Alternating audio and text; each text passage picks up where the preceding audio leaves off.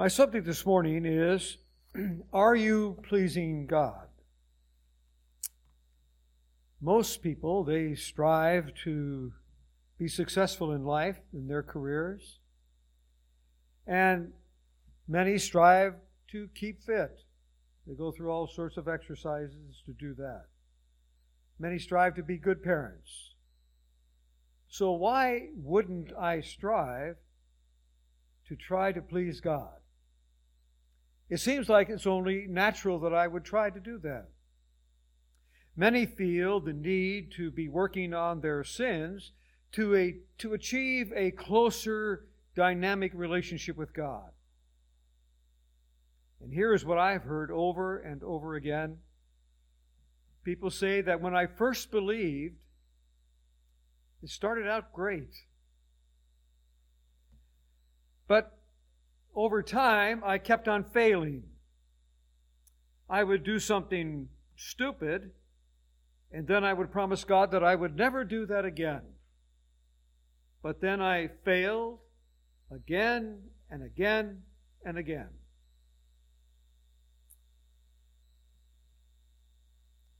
Failure.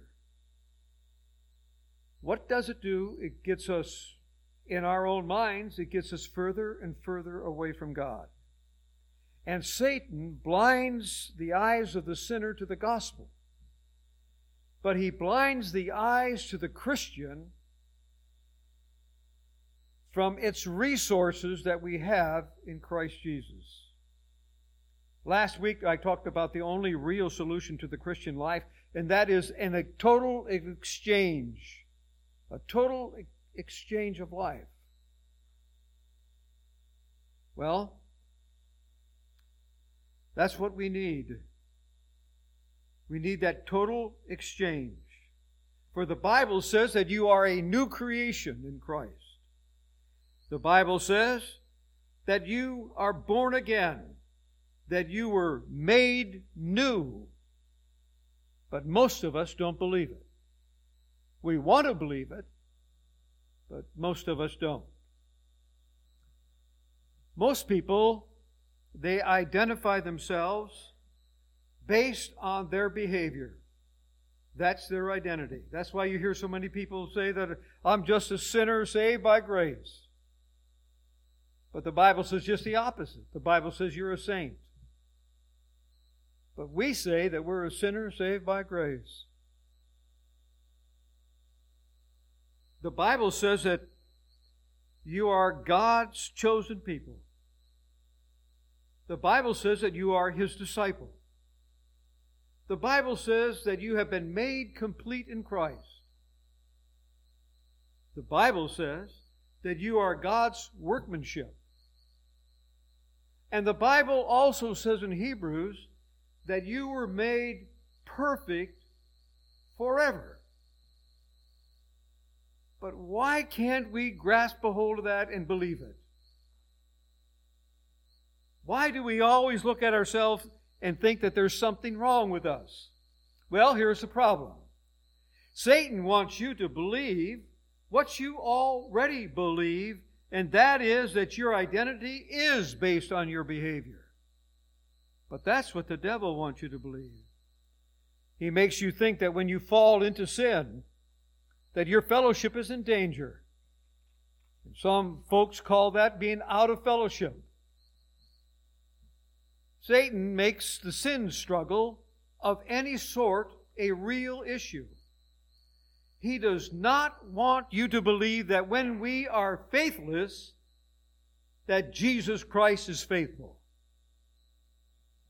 He wants you to believe that you have to initiate forgiveness through confession so that you will lose sight of the real truth about forgiveness.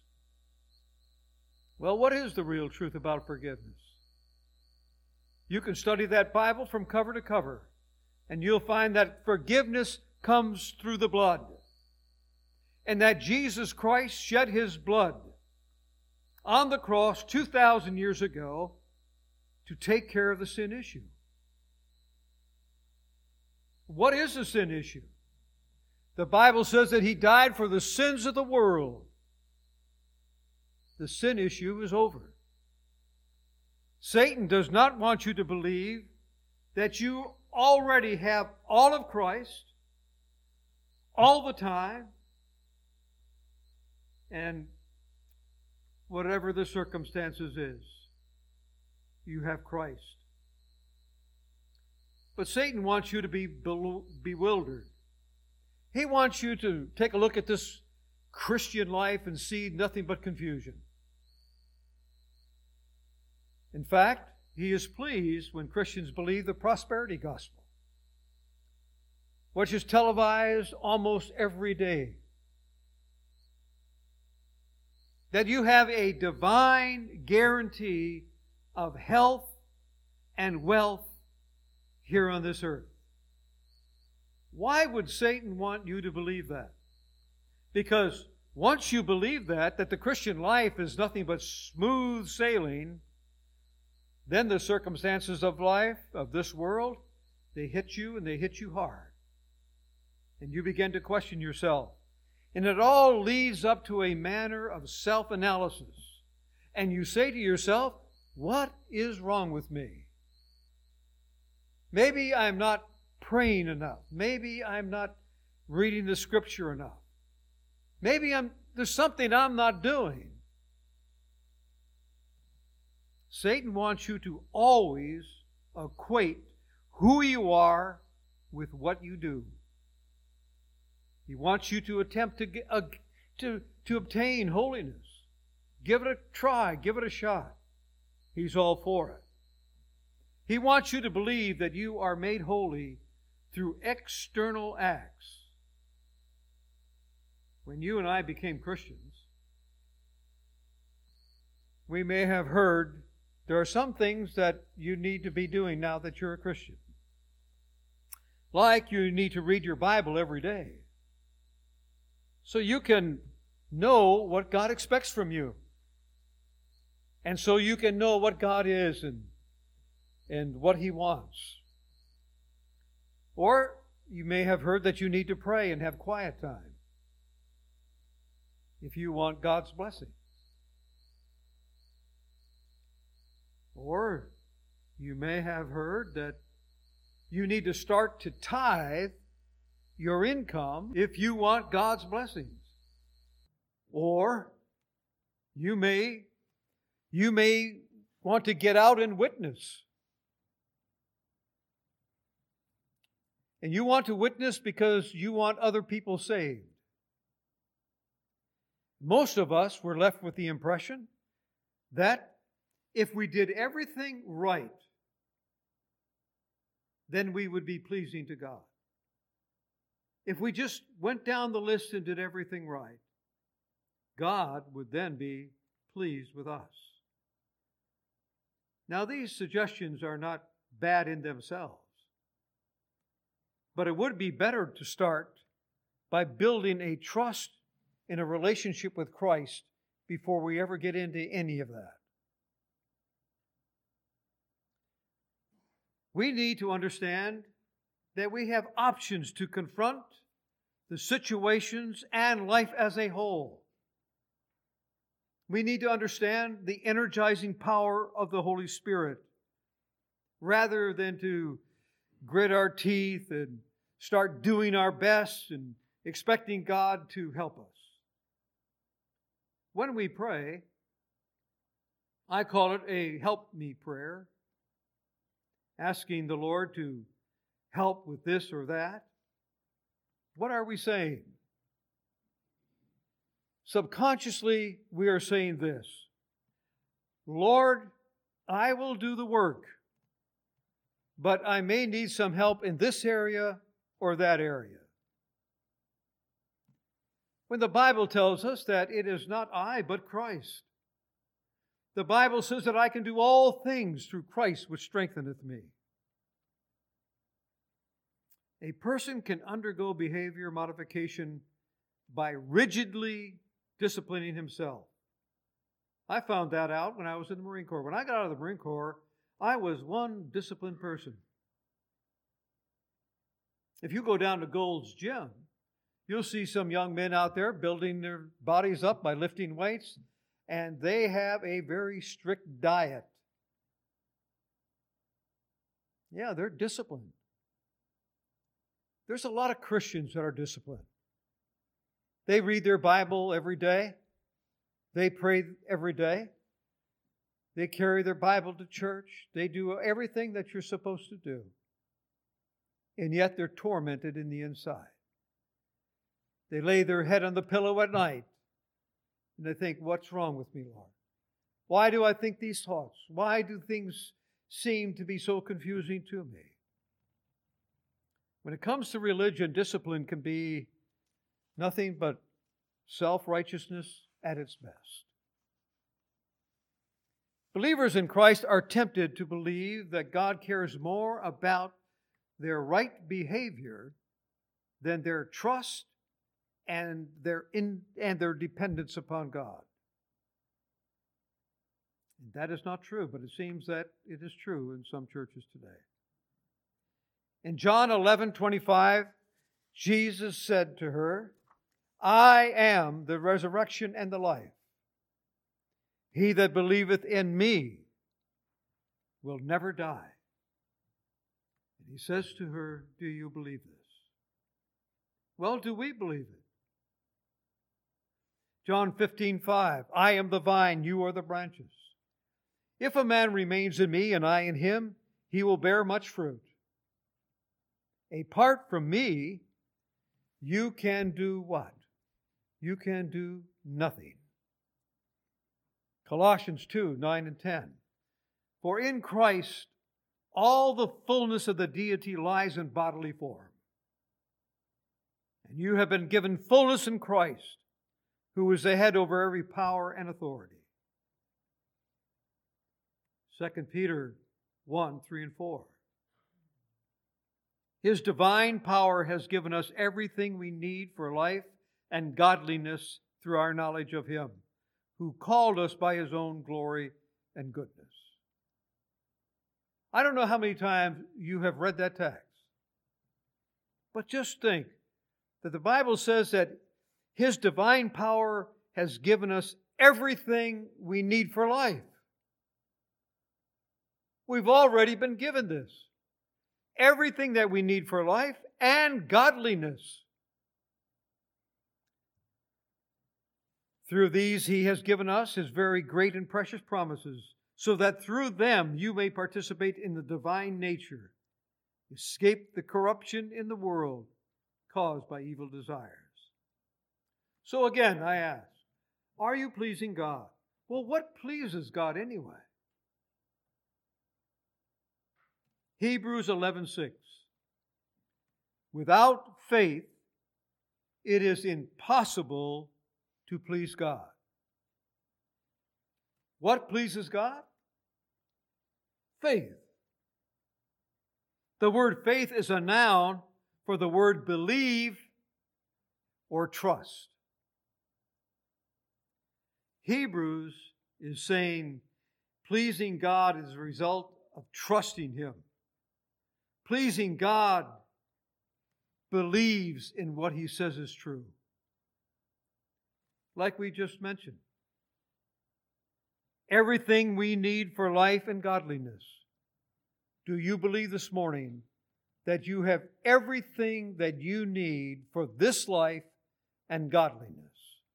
The Bible says you do. you have been given fullness in Christ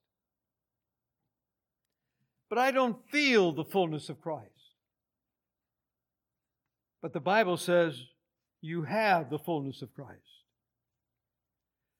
God wants us to respond to His will and put our faith in what He has already done.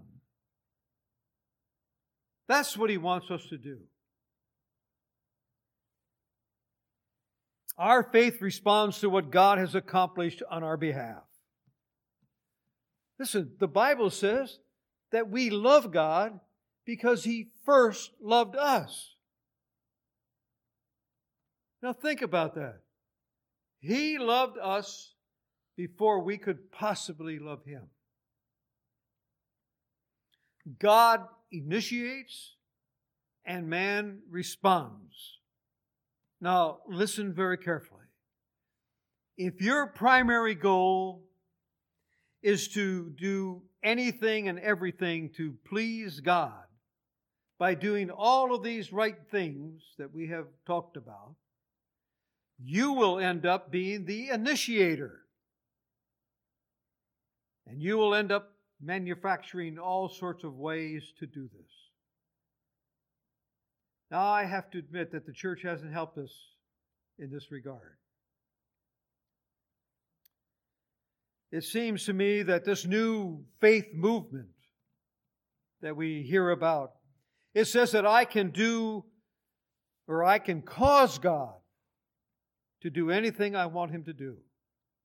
In reality, it's nothing more than trying to sway God into our line of thinking.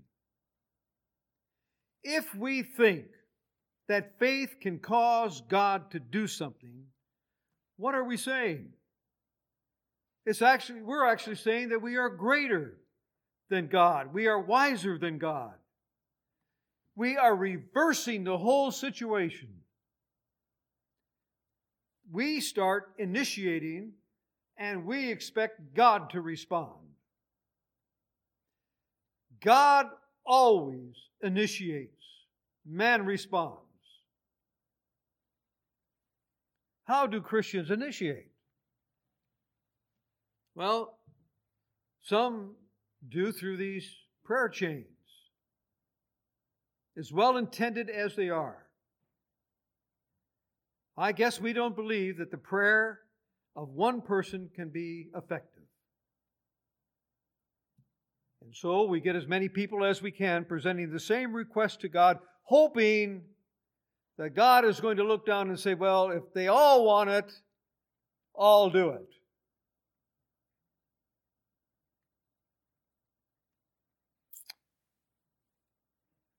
God always initiates,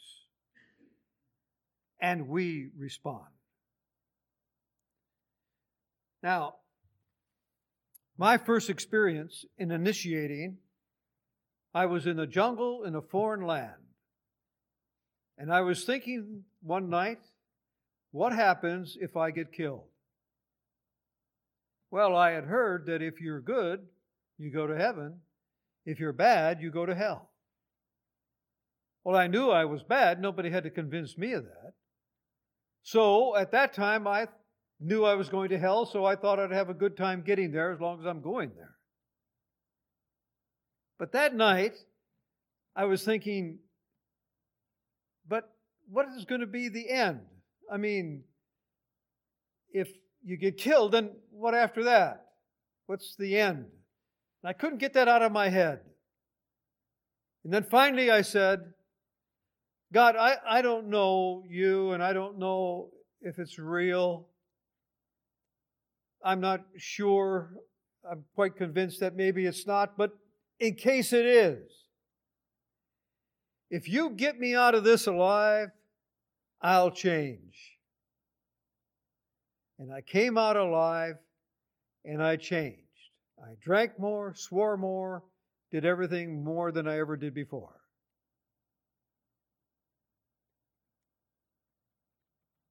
When I became a pastor, my first church.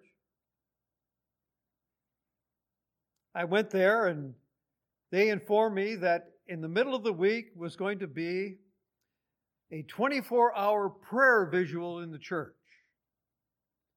So everybody signed up. Somebody would come in at 12 o'clock, 12.30, 1 o'clock in the morning, 2 o'clock in the morning, 3 o'clock.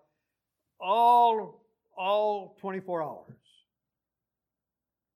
And I was new there, and when they told me, I said, "Well, if if, if that's what you do," I said, "I'll you know I'll I'll fill in wherever I can." I said, "But let me ask you a question to the leaders of the church." I said, "Let me ask you, why are you doing this? What are you hoping to accomplish by this?" Are you trying to convince God that that he needs to bless these people because look at what we're doing. I said, I, I, I don't really understand it. I said, I'll, I'll do it with you all, but I just don't understand it. I think every one of us could give examples of how we tried to get God to answer our prayers by promising Him this, promising Him that, telling Him we'll change, telling Him we'll start doing this. When we respond to God and learn to walk by faith, we will be much more contented than we've ever been in our life. We will be productive in our relationship with God, even when we have adversities. How? What pleases God? That is, trusting God. All things, the Bible says, work for good for those who trust God, for those who believe God. So it's not the adversities, it's not the trials and tribulations in this life that we face.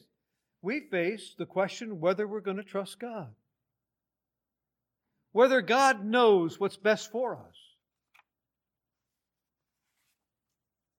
Faith believes that God knows what's best. And He is faithful even when we are faithless. The attitude of trust toward God results in a peace, the Bible says, that you can't even understand. It's like you're floating on a cloud. Oh, all things work for good for those who love God.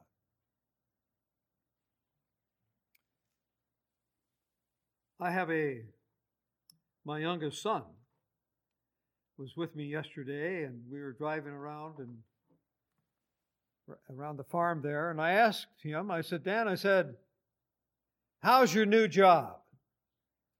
He's been two weeks now in a new job. He was a an accountant for a large church up in Northern Virginia. How's your new job? He says, Well, he says it's a lot different. There's a lot more accountability. It's a lot harder. It's, it's got to work long hours and everything. And I said, Whoa, do you have any regrets? And he says, Not really.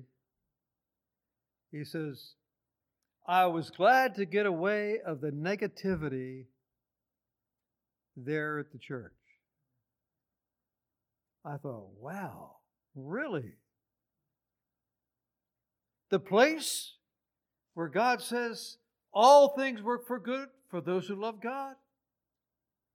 The place where He says that you are my child, I will be with you forever, I will never leave you nor forsake you.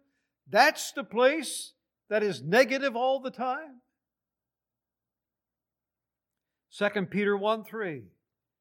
His divine power has given us everything we need for life. Everything. But somehow it doesn't register in the Christian mind. For all throughout the country, there are all sorts of seminars you can go to to get you closer to God. I remember when I was ministering out in Seattle, Washington, there was a priest that had come up from California, and he had booths in his in his church there that would teach you how to speak in tongues. And he would they had a they had a little system going that they would they had a counselor that would start and then hopefully you would jump in and you would receive the gift of the Holy Spirit. Now, I'm not preaching for or against tongues. I'm just saying to you that when man initiates and we expect God to respond, we've got a problem. And we've got a real problem. We've got a problem in our belief system. Where, who do we think we are? God says who we are.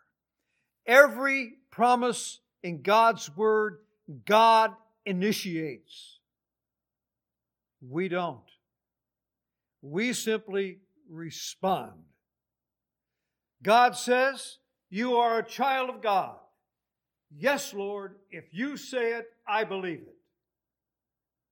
Now, if you ask me, do you feel like you're a child of God? Not all the time. No. Not all the time. Are you? Yes. Do you have everything that you need, or do you have to go learn how to get closer to God? No, you have everything you need. Do I want to go someplace so I feel that I can be closer to God? Yes. We do not go by feeling, we go by fact. God says who we are, you and I need to believe it. And as we believe it, there'll be a new, we'll, we'll have new energy.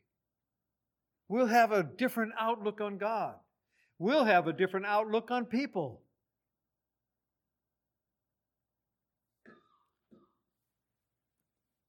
Philippians 2 5. Your attitude should be the same as that of Jesus Christ. Now think about that. Your attitude should be the same. Well, what was Christ's attitude?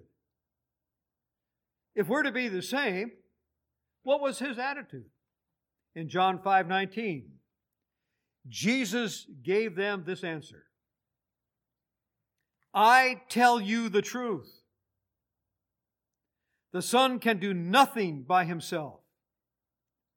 He can do only what he sees his Father doing. Because whatever the Father does, the Son also does.